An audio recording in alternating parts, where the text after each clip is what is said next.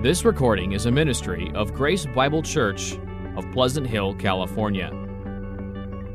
We want to thank you for listening and invite you to visit us each Lord's Day on our campus located at 40 Cleveland Road, Pleasant Hill, California, or at any time at gbcph.org. We also reflect on every time we receive new members, which is what we're going to do later in our uh, meeting, our members' meeting after the luncheon today. Uh, the covenant that unites us fundamentally as a church is uh, the new covenant in the Lord Jesus Christ. And what is a covenant? The most simply put, uh, a covenant is a sacred bond that is sealed with a vow. A sacred bond sealed with a vow. If you want an illustration, it would be the marriage covenant. Think about a wedding ceremony. A sacred uh, bond that is sealed with a vow.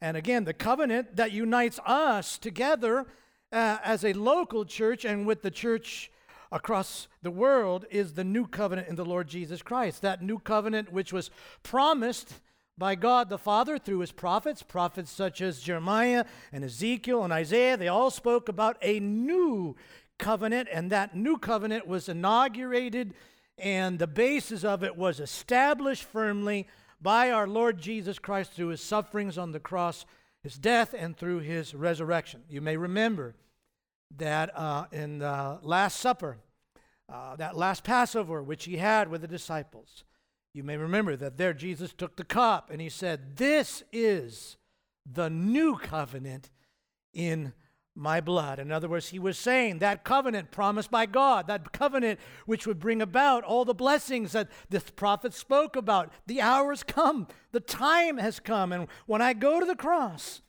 I will take upon myself all the guilt, all the wrath that my people deserve. And there, having paid, I will be raised from the dead the third day. And the new covenant, which brings about that new creation that God has promised, it will happen. This is the new covenant in my blood, he says. What are the blessings of the new covenant? They're manifold. I can't go into them all, but just think about a few. What is it to belong to the new covenant? What is it to be a Christian? It's to have a new heart, to be born again, to be circumcised of heart, as he says. It's, to have the law written on your heart, to have that new in, inclination that's now the new natural inclination to want to know God and, and follow his ways. It's, it's to have the forgiveness of all your sins, past, present, and future. The Lord said that He would not remember our sins as, as far as the east is the west. He would throw away our sins from His very presence. What is it to be uh, a, a, a member of the new covenant? It's to have a knowledge of God. He said, I will be their God, and they will be my people, and they will all know me. It's also to have a new and bold access to God's throne room in heaven, to be able to refer to him as our Father, as we, as we said together here when we quoted from Hebrews chapter 4. What is it to be a part of the new covenant, to be a part of this new creation? It is also to belong to a new family, an eternal family. It's to be not only a, a, a Christian individually, but to be a, a member of the new community of faith indwelt by the Holy Spirit the beginnings of the renewal of all things, to be the community of faith filled with the Holy Spirit. That's what we're going to celebrate a little bit later. You know, when we finish today, we will have the Lord's Supper. And in the Lord's Supper, we commemorate and we celebrate what? The new covenant in his blood, that he has made it the way for us through his sufferings now. And so today, our emphasis, because of the members' meeting we have later, the elders asked me to speak on this emphasis. Today, our emphasis is on that horizontal element of our unity as a covenant community. Every time we receive new members, we are reminded of that when we read that, the covenant. And what is our church covenant? It's just a summary, it's just a distillation of all the New Testament one another commandments, the implications of belonging to this family, right? Love one another, forgive one another, bear one another's burdens and so forth. That will be part of our focus. And we felt as elders that after all the disorientation, some of the uh, separation, some of the isolation that we all experienced through the 2020 and the beginning of this year, and some of you are still experiencing, I know, we felt that this is a good time, mid year, here during our members' meeting to reaffirm our covenant bond together. What does it mean to belong to a local church? What does it mean to be a Christian and to be in the body of Christ? And so, to that end, I will be reading from chapter 2 of Ephesians, chapter 4, and chapter 5. I'll be summing up what he, Paul teaches there and seeking to apply it in that way. Let me remind you first about the book of Ephesians as a whole this wonderful book, the letter of the Ephesians. In this letter, the Apostle Paul, he reveals the, the, the glorious redemptive work of our triune God, the Holy Trinity, Father, Son, and Holy Spirit. He begins by talking about all the blessings that are given to us if we are Christians in the Lord Jesus Christ in chapter 1. He moves on into chapter 2 to remind us and, and, and express the, the, that redemptive power of God and grace of God in personal, individual conversion. And then what he says is, though you were dead in your trespasses and sins, what did he do? He made us alive together, together with Christ. And then he moves on in chapter 2 further to also show us and speak to us of the redemptive grace and power of God, not just individually, but corporately in creating what? Creating the church, which he calls the mystery, which is where what? We are now one new creation, or as he puts it here, one new humanity, Jew and Gentile united in one body at peace with God for eternity. He says we are members now of the household of God, a community of faith, a temple in which God dwells by the Holy Spirit. That's what Paul describes and explains as he writes the letter to the Ephesians. Now, if we're members of the household of God, living in a household has obligations, right? You all have households. If you're single, you grew up in a household, someone's got to throw out the garbage. Someone's got to clean, someone's got to cook, someone's got to help with this, with that. And so it is in the household of God. So it is in the household of God. We have obligations to one another. There are implications, just like in your household. But here's I want you to see this is something very important.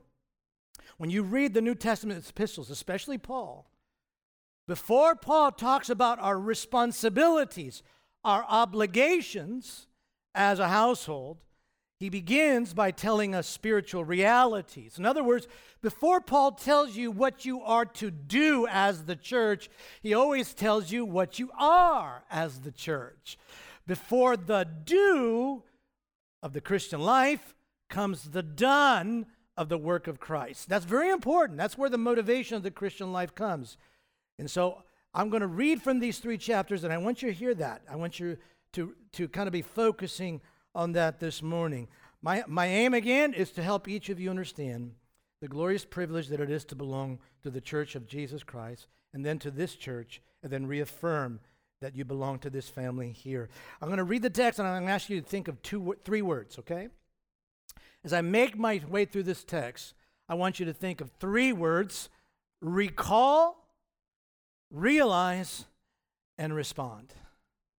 Recall, Remember, realize, and respond.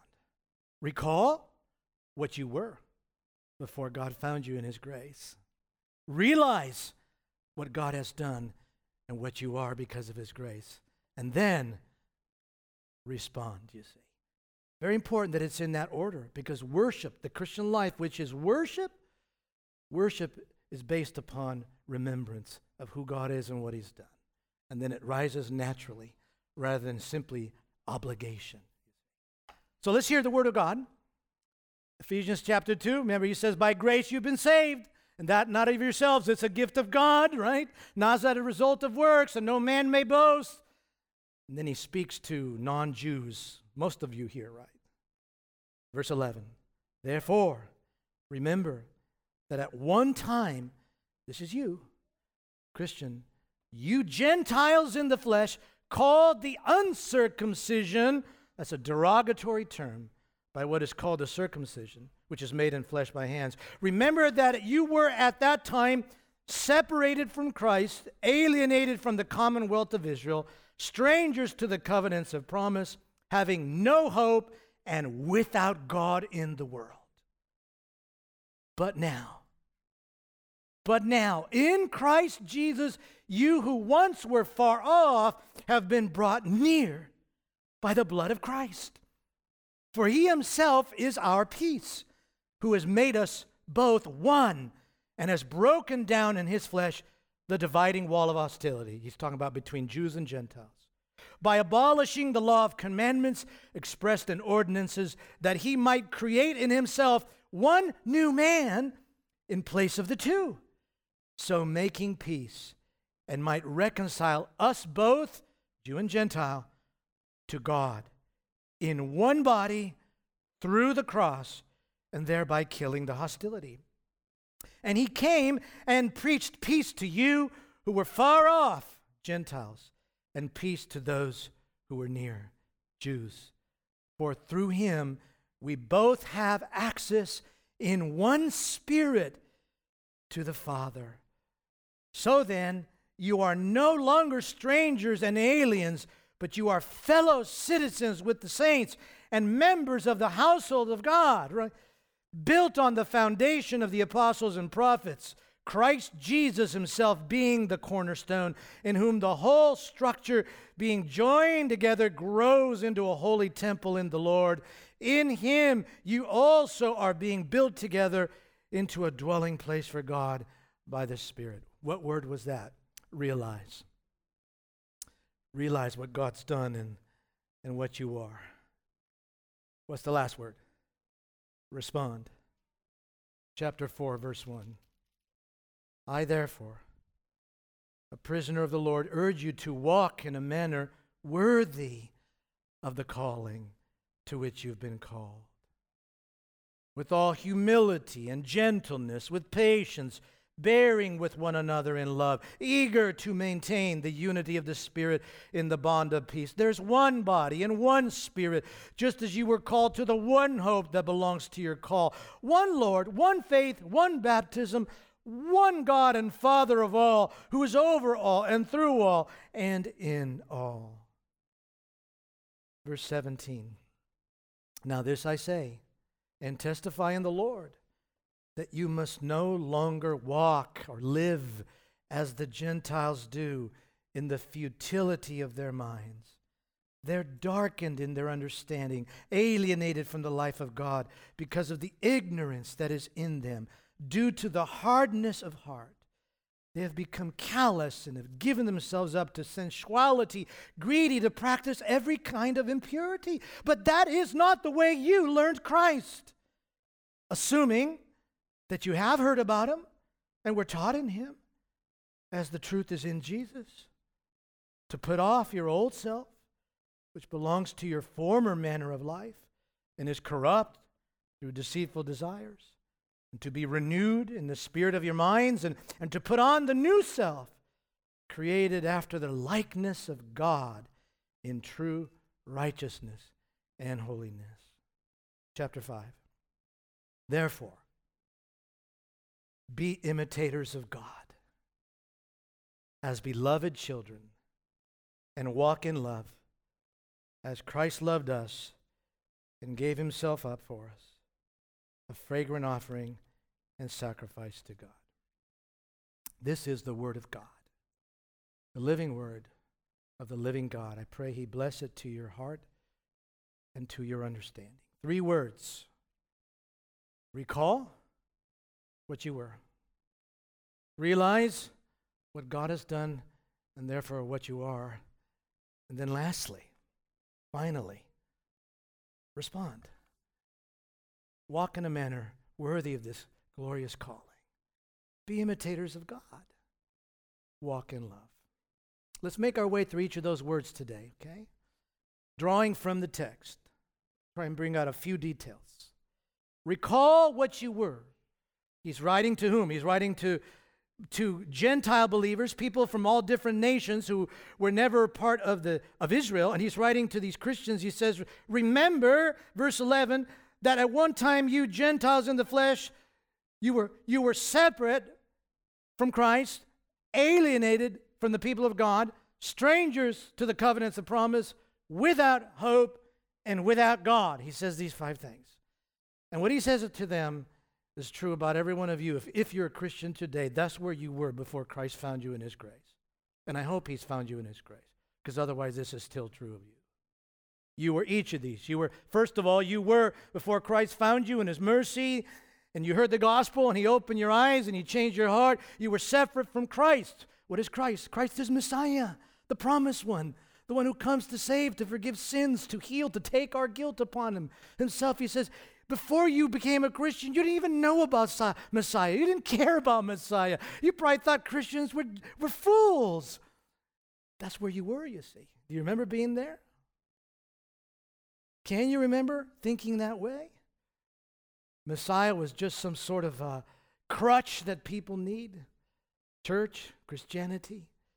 He says, Remember, that's where you were you were maybe even a mocker because you were separate from Christ. Secondly, what remember recall that you were alienated from the people of God. Remember, God has a people, a people. He says, "I will be their God; they shall be my people. He will dwell in their midst. He will be their father in heaven."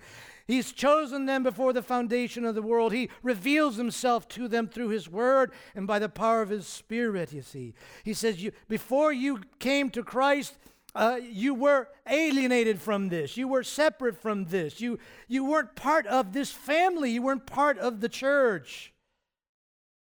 Can you remember what it was like to hear things and it was just all gibberish, you know? I mean, some of you grew up in the church. I know there's some young people here, and over the years I've seen this time and time again, you can actually be in the church, meaning you can gather with the people of God and still be alienated from the people of God. And every time you come to church, it's like you're surrounded with a bunch of weird uncles. You know, it's my mom's family, but it doesn't feel like my family. May God give you grace if you still, in your heart, you're stirred like that. But if you're a Christian, can you remember what it was like to be alienated? Third, you are strangers to the covenants of promise. All the, all the covenants of God throughout the scripture that He's given throughout the history of redemption, each one is laden with more and more blessings and promises until He comes to that glorious new covenant where He said, All the things I mentioned earlier, our sins will be forgiven. He will dwell in our midst. He will give us His Holy Spirit. All these things, all those covenants filled with all promise, all those promises they all pointed forward to what God would do and achieve through Jesus Christ, and all the promises of God are yes and amen in Him, the New Testament says, but you were, you were a stranger to all that, you see. All those promises weren't yours, they didn't belong to you. Uh, there was no covenant bond between you and God. There was no sacred vow that was made between you and God. You didn't have that wedding ring saying, I belong to Him. All His promises are mine. Well, what, and what is that seal? It is the seal of the indwelling Holy Spirit, Ephesians chapter 1 the down payment of a future inheritance that lies ahead, the resurrection from the dead unto eternal life. Before you were a Christian, you were separate from Christ, alienated from the people of God, and you were strangers to all these promises. These promises meant nothing to you, they weren't yours. You were without hope. Verse 12, he says, without hope. When he says that, he doesn't mean that people who aren't Christians can't have a positive attitude. That's not what he means. I remember having aspirations before I came to Christ. And there's a lot of people in this world who are not believers who have who have aspirations, who have who can be optimistic, who can make plans. That's not what Paul means when he says you were without hope. It doesn't mean you simply didn't have, didn't have the capacity to look forward to things. What he means is you are without biblical hope, which is what? Hope beyond this life. You had no hope of life after the grave. You didn't want to think about death. You put off thinking about death. You had no joy thinking about the grave. Why? Because you were without any certainty about what happens after this life. That's Christian hope, you see.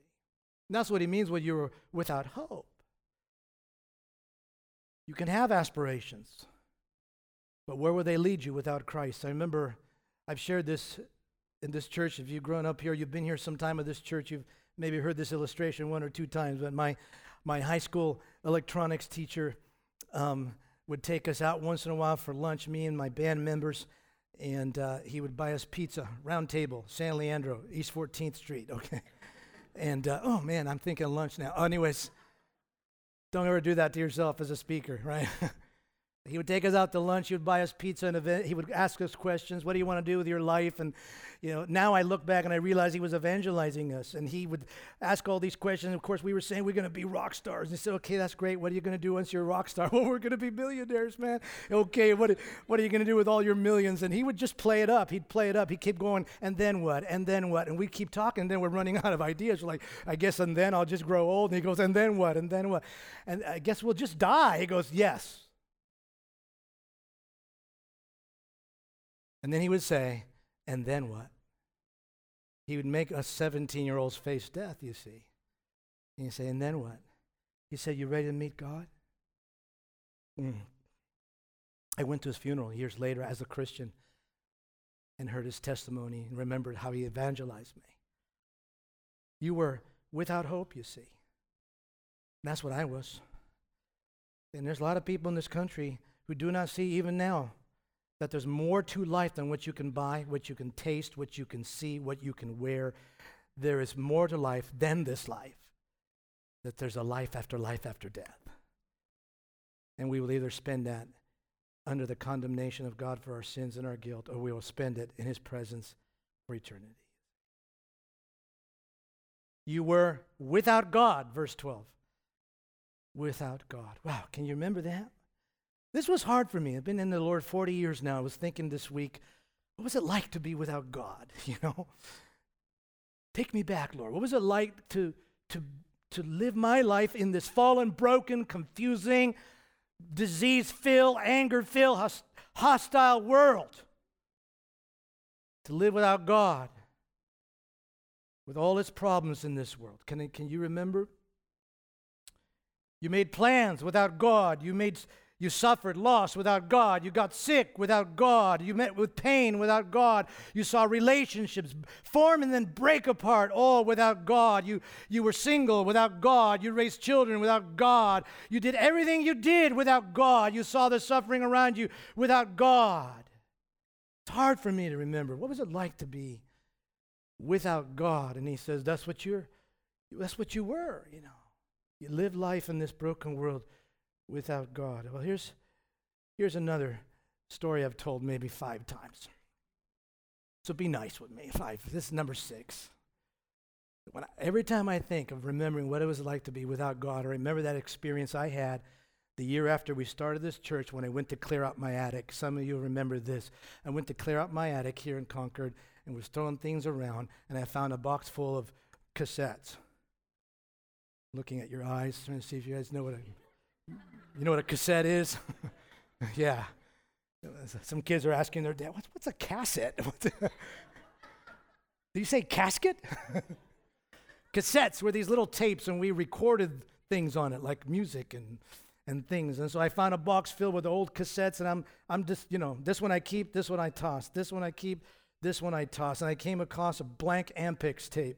And I said, wow, okay, let's see what this one is. I put it in my little tape player, and I hit play. And I have no idea why we did this, but what it was was me and my band members sitting around when we are 16 or 17 in a circle. We recorded ourselves talking, and I didn't even know I had this tape. I hit play, and I heard the foulest, darkest things I've just coming out of all our mouths. I lasted maybe 20 seconds. The worst was hearing my own foul mouth, and I hit stop. Every time I read Ephesians 2, Remember, he says, I think of that tape. I think that's where I was. Nothing but hatred and foul speech was coming out of my heart. Remember, he says, what it was like to live life without God. That's where you were. You lived without him. What were you? You were dead in your trespasses and sins, carried about by your passions, he says. Passions of your flesh, hostile towards God without hope in this world. Remember, if you can, can may God give you the grace today, I pray, to, to remember if your heart's cold towards Him, if your heart's cold to what it means to be a Christian, to belong to God and be in His family, remember the pit from which God pulled you out. by his sovereign grace.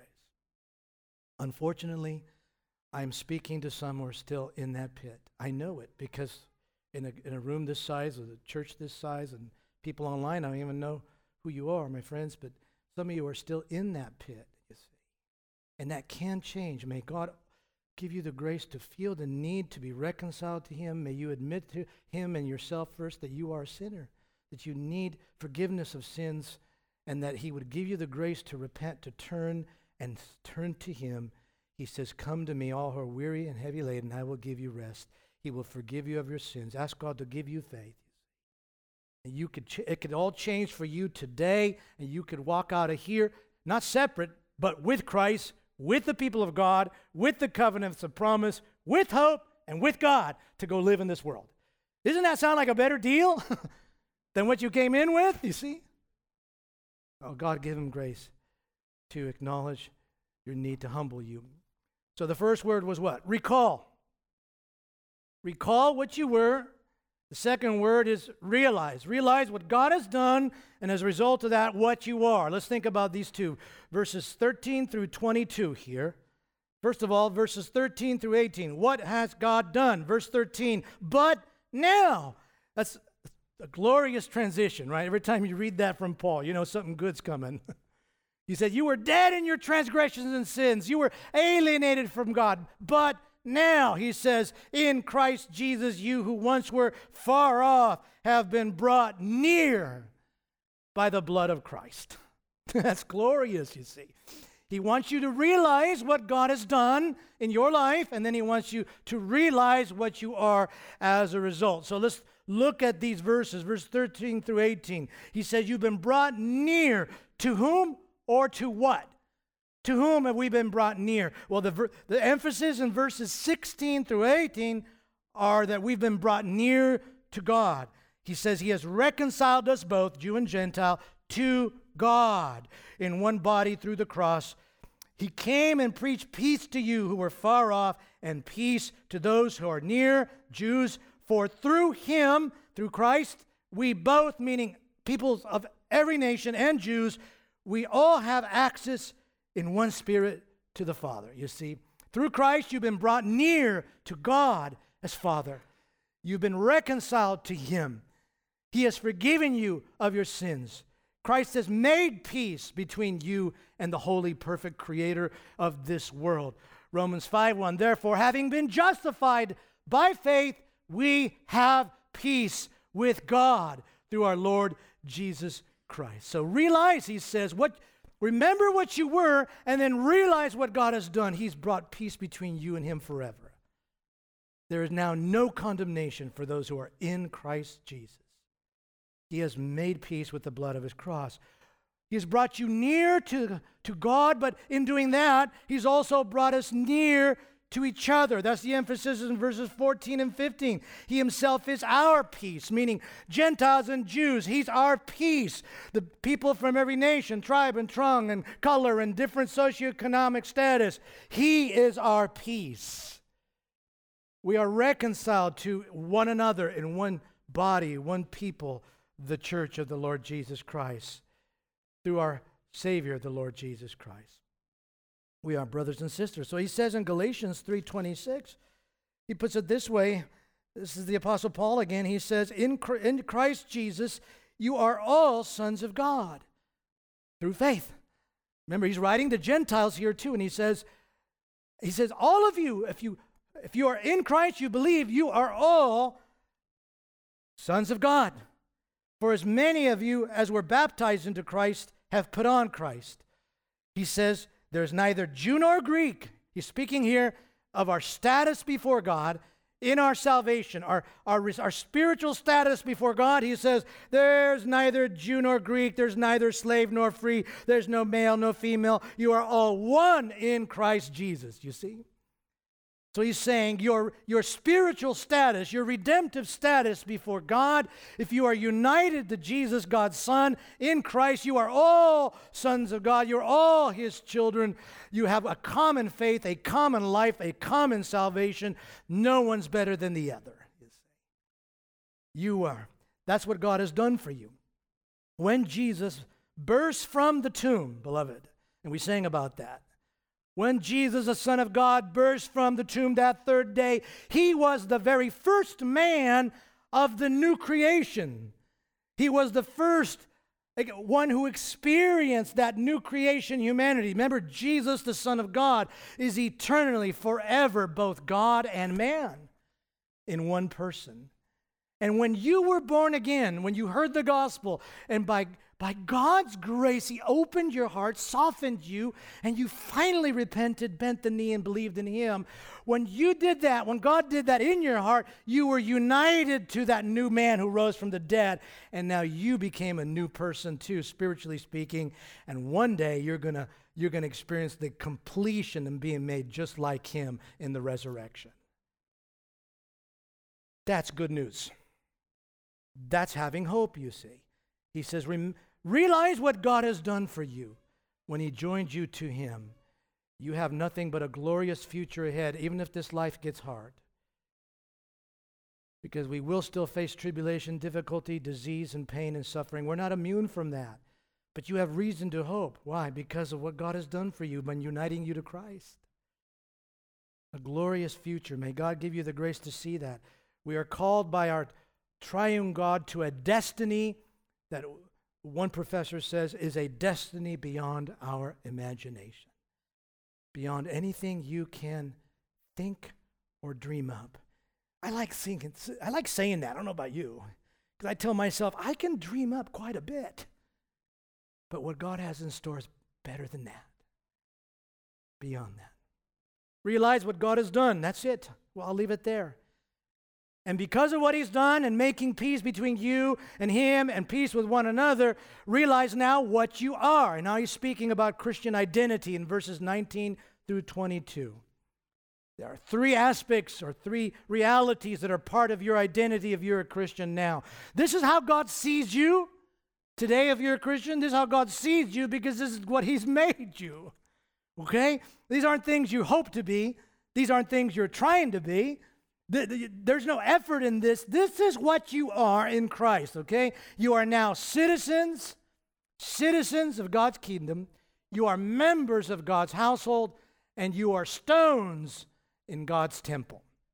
Three metaphors that Paul uses here to explain to people, to explain to Christians, to help you and I understand what you are in Christ Jesus. You are citizens of God's kingdom. Verse 19, look, look at that verse. He says, So then, because of what God's done, making peace through the blood of Christ, so then you are no longer strangers and aliens, but you are fellow citizens with the saints. You are fellow citizens with the saints. Notice he says with the saints, he doesn't say to Gentiles with the Jews. He's talking about Jews and Gentiles belonging to one body now. And he says, Your fellow citizens, he doesn't say with the Jews, but your fellow citizens with the saints. Why? Because the church, the body of Christ, transcends all these distinctions. There's neither Jew nor Greek. Remember, he says in Galatians, You are part of a new creation, and you are fellow citizens with the saints. And what's a saint? The term really means holy ones. That is, in Christ, God sees you as holy because Christ is holy and you are wed to Him. Every believer from Israel, Adam, all the way down? Moses, Abraham, etc., every believer, New Covenant, Paul, James, etc., every believer is a saint because we are united to the Holy One, Christ. And every saint, he says, is a citizen fellow citizen of what? Well, the implication here, because of the terminology he uses, though he doesn't say it, uh, the implication what Paul has in mind is that we are citizens of God's kingdom, you see. And so we have what? We have a we have a common loyalty, a common king, a common authority. We serve whom? King Jesus. Doesn't matter what nation you came from, Gentile, whether you're Greek, Whether you're a Jew, if you're a Jew, doesn't matter where you came from, and it doesn't matter today, Christian, where you live, whether you live in America, whether you live in a, a nation in Africa, whether you live in communist China. If you are a Christian, you have a higher allegiance. You, Paul says in Philippians chapter 3, 20, our citizenship is in heaven. We are citizens of the kingdom of God. You've been transferred out of darkness and in the kingdom of his beloved Son. I think that's important to hear again, just by way of application. I won't belabor this long. But you know, our country, with all of its problems, and it has problems, and it's getting worse, is still a nation that a lot of people in this world are dying to get into, literally. But there's Christians living in places like Cuba, where our brothers, sisters from Pastor Ray Estenas' family live. And there's Christians living in other countries that are republics, and other Christians living in countries that are uh, under uh, a, a um, despot. But all of our, with all of our blessings here, your citizenship that matters is the one that is everlasting. Kingdoms come and kingdoms go, right? But you and I belong to the kingdom of God. Here we have no lasting city, says the author of Hebrews, but we seek the city which is to come, right? Whose foundations and builder, the blueprints, the designer is whom? God, the New Jerusalem. And sometimes, especially in these days, I think American Christians need to be mindful of that. Things may melt before your very eyes, but your higher citizenship, your higher authority, your higher devotion is to whom? King Jesus. We are citizens of God's kingdom. Secondly, we are members of God's household. Back to verse 19. You're no longer strangers and aliens. You are members of the household of God.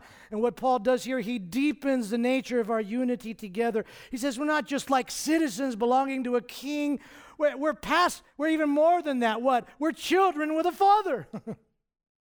we're children who have been adopted. We're, we're children who belong to a family with a gloriously perfect, loving Father in heaven. We're members of God's household, beloved. That's tremendous.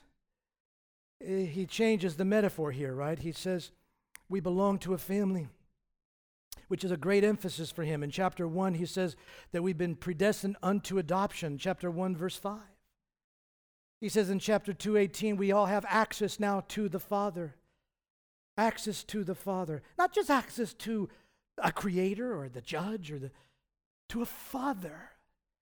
He says chapter 3:14 I bow my knees before the Father. Chapter 4 verse 6 there's only one God and Father of all in this family to which we all belong. And so here the emphasis is on what?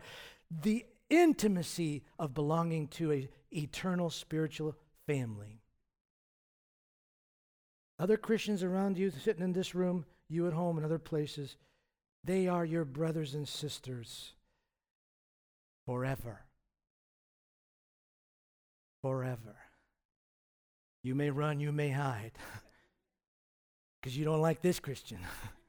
you don't like this brother, but you're going to be, I'm going to be your brother, whether you like it or not, forever.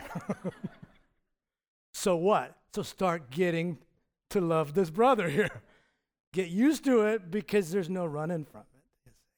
We're members of a household. And what happens in a household, you, you, you don't run. We have to grow together. We have to stick it out. We have to have family meetings.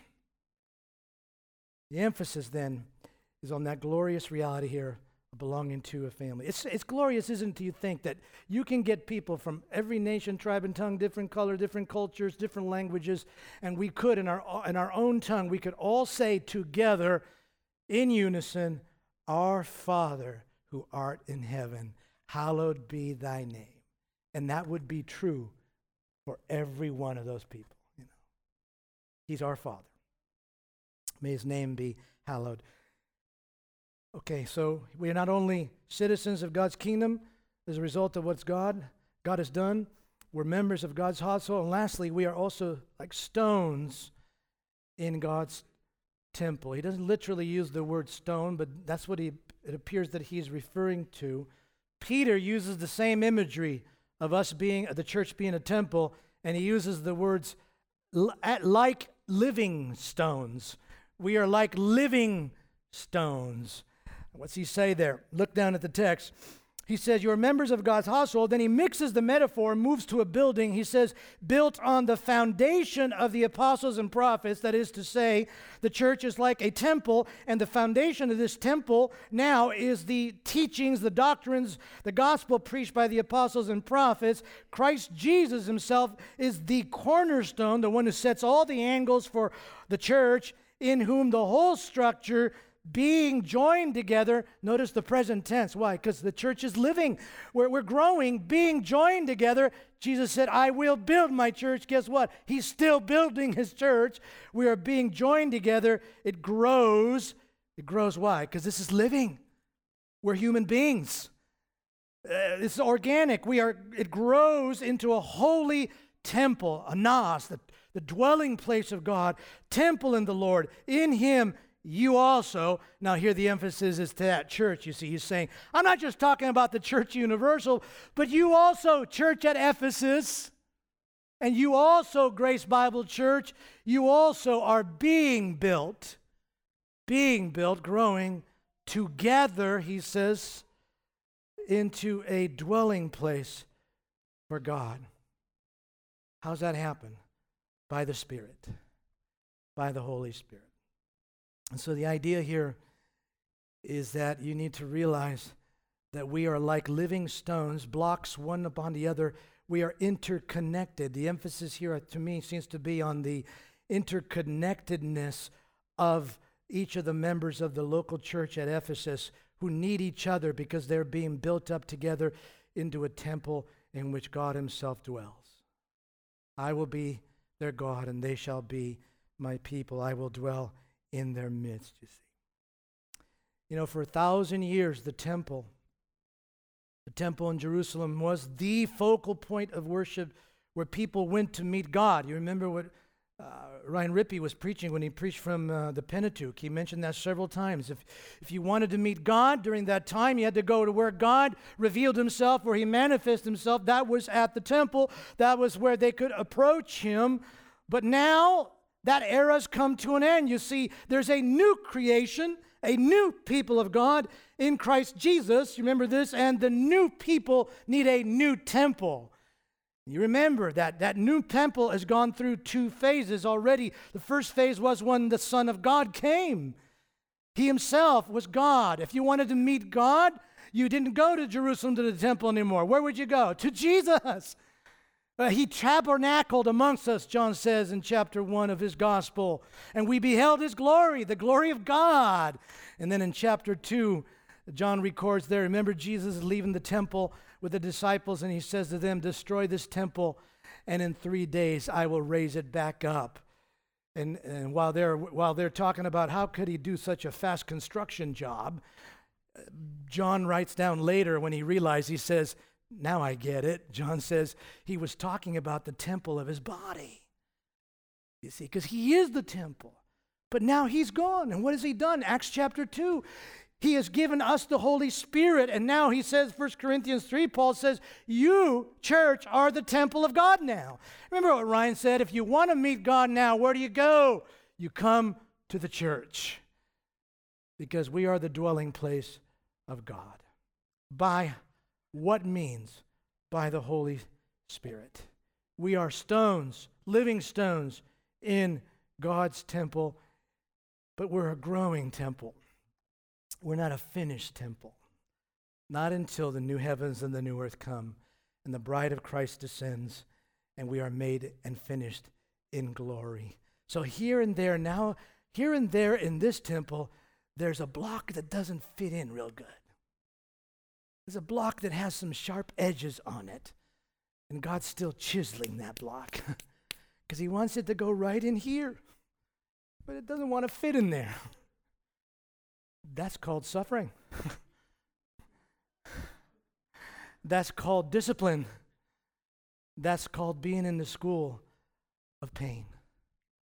We're living stones, beloved. All the work of grace. We're being built up in the temple where God will dwell. So, what are the three words? Same with me. What's the first word? Recall what you were. The second word was realize what God has done and as a result what you are. Now, what was the last word? Yeah. That's worship. The foundation of worship is remembrance, not obligation, not a list of rules somebody hands you. The, the foundation of true worship is something that flows from the heart that has remembered the grace of God, remembered what God has done, remembering and realizing what, what we are, and out of gratitude flows some joyful obedience. So the last word is respond, and that sums, sums up in one word chapter 4 all the way through chapter 6 of Ephesians. And I'm, I, I, my humble attempt at summing up what Paul means by respond or how do we respond, you may find on your outline. If you don't have an outline, I'll just say it here. Respond how? Here's my humble attempt at summarizing Ephesians 4 through 6. Respond by living as a grace motivated, spirit empowered, unified, interdependent community of faith. Whew, I said it. Respond how? By living as a grace motivated, spirit empowered, unified, interdependent community of faith. And I'm summing up what Paul says in chapters 4 through 6, right? He has, he has different pictures for that. He says, Put off the old, remember? Chapter 4, and put on the new. Take off the old humanity, like your old dirty clothes, and put on new clothes. And he talks about what it means to be and live as a Christian. You respond motivated out of grace. And he, he talks about how you live as a Christian individually. He talks about how you live as a Christian with others, where he says, forgive one another. Be gracious with one another. Then he talks what it's like to live as a, as a Christian in your homes husband and wife, parent and children, the household code. And then he talks about how to live as a Christian community in a fallen world. Ephesians chapter 6. We do not struggle against flesh and blood. They're not your enemies. We are struggling against spiritual forces. All that is response to what God has done and made you. Let's take that phrase one point at a time. Respond by living as a grace motivated. Grace motivated. Is there obligation in the Christian life? It's okay, I'm not going to make fun of you. Is, is there, is there any obligations in the Christian life? Yes. That is not the foundation, the engine of obedience. The engine of obedience is what? The grace of God. That's why he says, therefore, walk in a manner worthy of the calling which you've received. You've received a calling, a glorious calling, a calling from heaven that's made you a child of God. Therefore, walk in a manner worthy, you see. Grace motivated. That's why our duty as pastors is to remind you of the gospel, to bring you Christ. Our duty is that grace motivated, spirit empowered. You don't do this in your own strength. Chapter 1, he said every Christian has been sealed with the Spirit. And in chapter 5, he speaks to them. He says they are to live a certain way, they are to walk as wise people, making the most of time. And then he uses this, uh, this metaphor, this illustration says, verse 18, don't get drunk with wine that is debauchery. In other words, he's saying, don't, don't let yourself be controlled and influenced by a substance, but rather be controlled and influenced by the Spirit. Be being filled by the Holy Spirit, you see. And so we, are, we respond to God's grace by living a grace motivated, spirit empowered, unified, together, unified, chapter 4. We are eager to maintain the unity of the Spirit in the bond of peace, remembering there's one body, one Spirit, and so forth. A unified, uh, we have a common salvation, a common Savior, a common King, interdependent is the next phrase there, right?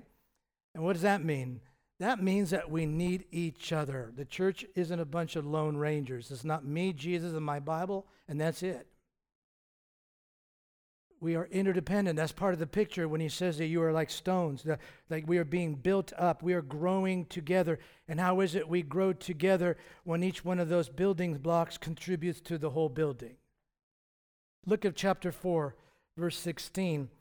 Above that, he says that we grow up in every way into who him who is the head, into Christ. And how is it we grow into this into Christ, from whom the whole body joined and held together. How are we joined and held together? By every joint with which it's equipped. God does the equipping when each part is working properly. wow, when each part is working properly, it makes the body grow. That's when we grow so that it builds itself up in love by the power of the Holy Spirit, you see. If you're one of those body parts, one of those blocks in the temple that doesn't want to be in the wall, then you're not going to grow properly. Your Christian life's going to be distorted, you see. Because God's meant that we grow together that we walk through pain together, we walk through suffering together, we pray together, we bear each other's burdens together, we teach one another, we pray for one another. God has willed, beloved, God has willed that His saving, transforming, sustaining grace come to you, not out of zaps out of heaven, but come to you through the mouth of a brother or sister in this room. That's what He's designed. That His, his grace come through an imperfect brother or sister and I love it when it comes through a brother or sister that's been a problem. Right? Someone you've had in your mind like, ah. And God sends that, ah, to minister to you. And then you're reminded what? His grace comes through all of us. and I needed that grace. So this is where we end up this morning, right? Today's about what? Reaffirming our covenant bond together and realizing that we need each other in the body of Christ. Sometimes that's easy for some of us. Some of us are very outgoing, you know, very social, very outgoing, and for others, it's not so easy. But this is not a this is not a matter of personality. This is spirituality in its growth. Growth. Many testimonies of this. And it was challenged during 2020 when we couldn't be together like normal, right? And, and, and you could tell who are the ones that are who naturally love this because they were reaching out and going, I need fellowship. And there are other ones going, This is great. Me, my coffee, and the TV, you know? Don't have to talk to him or her. And uh, no, no. Uh, we laugh. Listen, some of us are not together out of real concerns people are immunocompromised. I understand that. I'm talking about I'm talking about something else. I'm talking about rejoicing in disconnectedness. That's not proper. I want to read a testimony from someone we've been praying for, and we'll finish with this. We've been praying for Damon Duncan, who really, really went through it with COVID, and uh, and uh, we reached out to Stephanie, and she shared this testimony, and told me we could go ahead and share it with you all. She says the Duncan family's been attending GBC for 18 years. They're members here. We are a very reserved family. Asking for help is not our thing. That may be some of you. As our family was hit hard with COVID, we were feeling hopeless. My prayers and reflection on God's word brought comfort, but I needed more. There was an urgency to know others were praying for us. So I reached out to the church. That's the first step for some of you. I reached out to the church with our prayer requests. Almost instantly, we had messages of encouragement, people sharing scripture, letting us know they were praying, even calling to pray with me over the phone. This was unbelievably humbling. I was reminded that God brings joy when we go to Him and confess our need for Him, when we bring our cares to Him and plead with Him. It does not exhaust Him. The Lord gave us this body, His church, as an expression of Himself. He wants us to rely on each other. Just like it brings Him joy when we rely on Him, it brings Him joy that we rely on one another. Because that's relying on Him, right? The Lord has shown us through our COVID experience that the body of Christ is an extension of Christ Himself to be relied on and lead, leaned into with humility. We are grateful for the generous love we have received. End quote. You need the body of Christ. We're calling you, if you're a member of this church, to reaffirm that in your heart today. If you can't be here physically, I know some of you can't, but also if you stay here for the members' meeting. This is your family. Weird uncle, warts and all, right? Reformer John Calvin once wrote Wherever you see the word of God purely preached, Christ is preached and heard, there a church of God exists, even if it swarms with many faults. And Dietrich Bonhoeffer, in his little book, Life Together, says Christian brotherhood is not an ideal which we must realize, it's rather a reality created by God in Christ in which we may participate. Let's pray. Lord, we look to you